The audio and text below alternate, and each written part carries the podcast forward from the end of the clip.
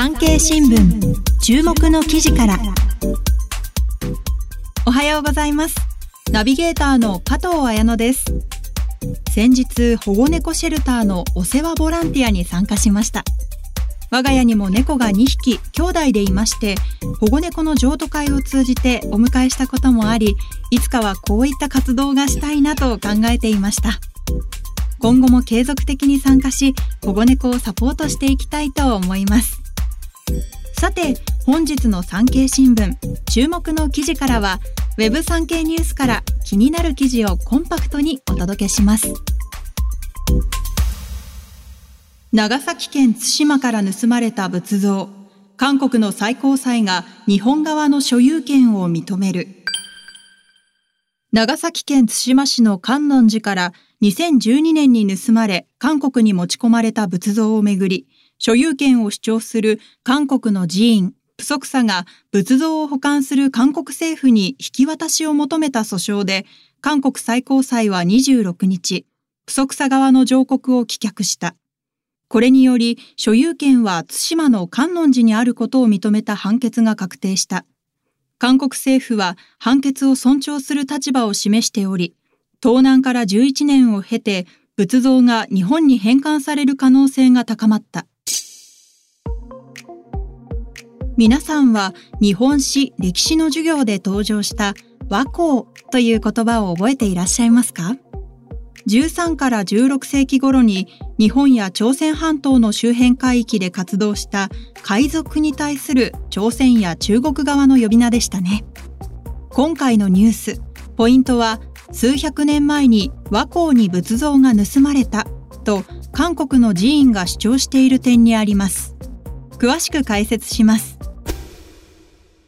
仮に和光に略奪されたものだとしても、日本側には取得時効が成立との判断。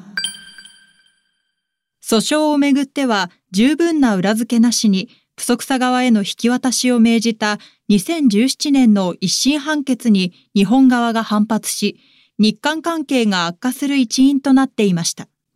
問題の仏像は長崎県の指定有形文化財となっている観世音菩薩座像。2012年に韓国の窃盗団が観音寺から盗み出し、翌年に韓国警察が窃盗団を摘発し、仏像を回収したことを公表しました。それを受けて、プソクサが数百年前に和光に略奪されたものだと主張し、提訴しました。韓国最高裁は、仮に和光に略奪されて不法に日本に持ち出されたものだったとしても、観音寺が20年以上公然と占有することで取得時効が成立したと指摘。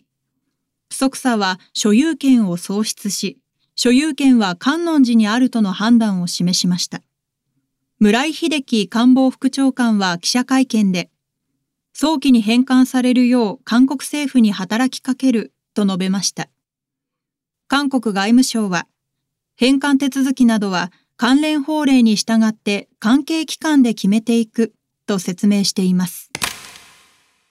仏像返還をめぐって韓国の野党が政権攻撃を仕掛ける可能性も。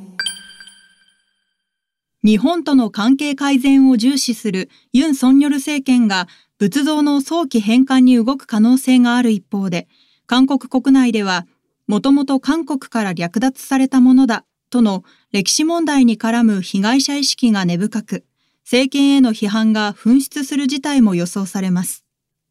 観音寺の田中節良住職は報道陣に対し、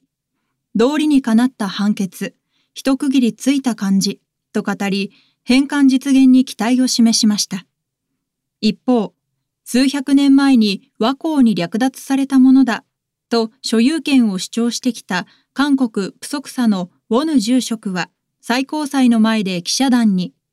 不法な略奪を合法化した野蛮な判決で認められないと語気を強めました。複数の寺院が日本側の所有権を認めた二審判決を批判し、不足さに仏像を渡すよう求める嘆願書を最高裁に出すなど、韓国の仏教界は日本への返還に強い拒否感を示してきました。韓国の国外所在文化財財団によると、日本にある朝鮮半島由来の文化財は9万5千件以上に上ります。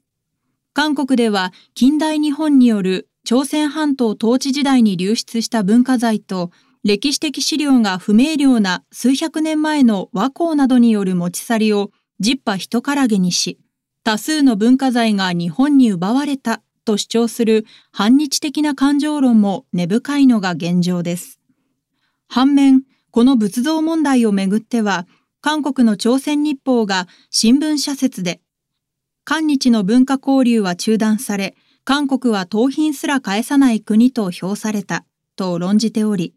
国際法に基づいて盗んだものは速やかに日本に返還すべきだとの声も目立っています。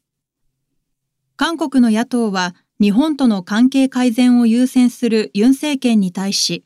屈辱外交だなどと批判しており、仏像の返還問題でも政治的な攻撃を仕掛けてくる可能性があります。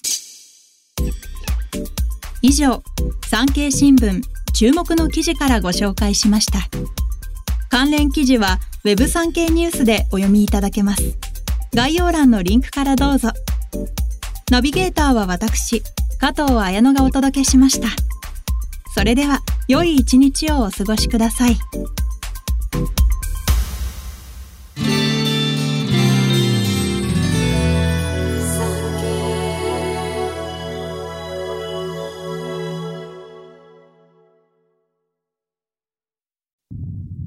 昭和20年8月戦争終結インドネシアにおいて自らの意志で進んで現地に残留した日本兵がいた。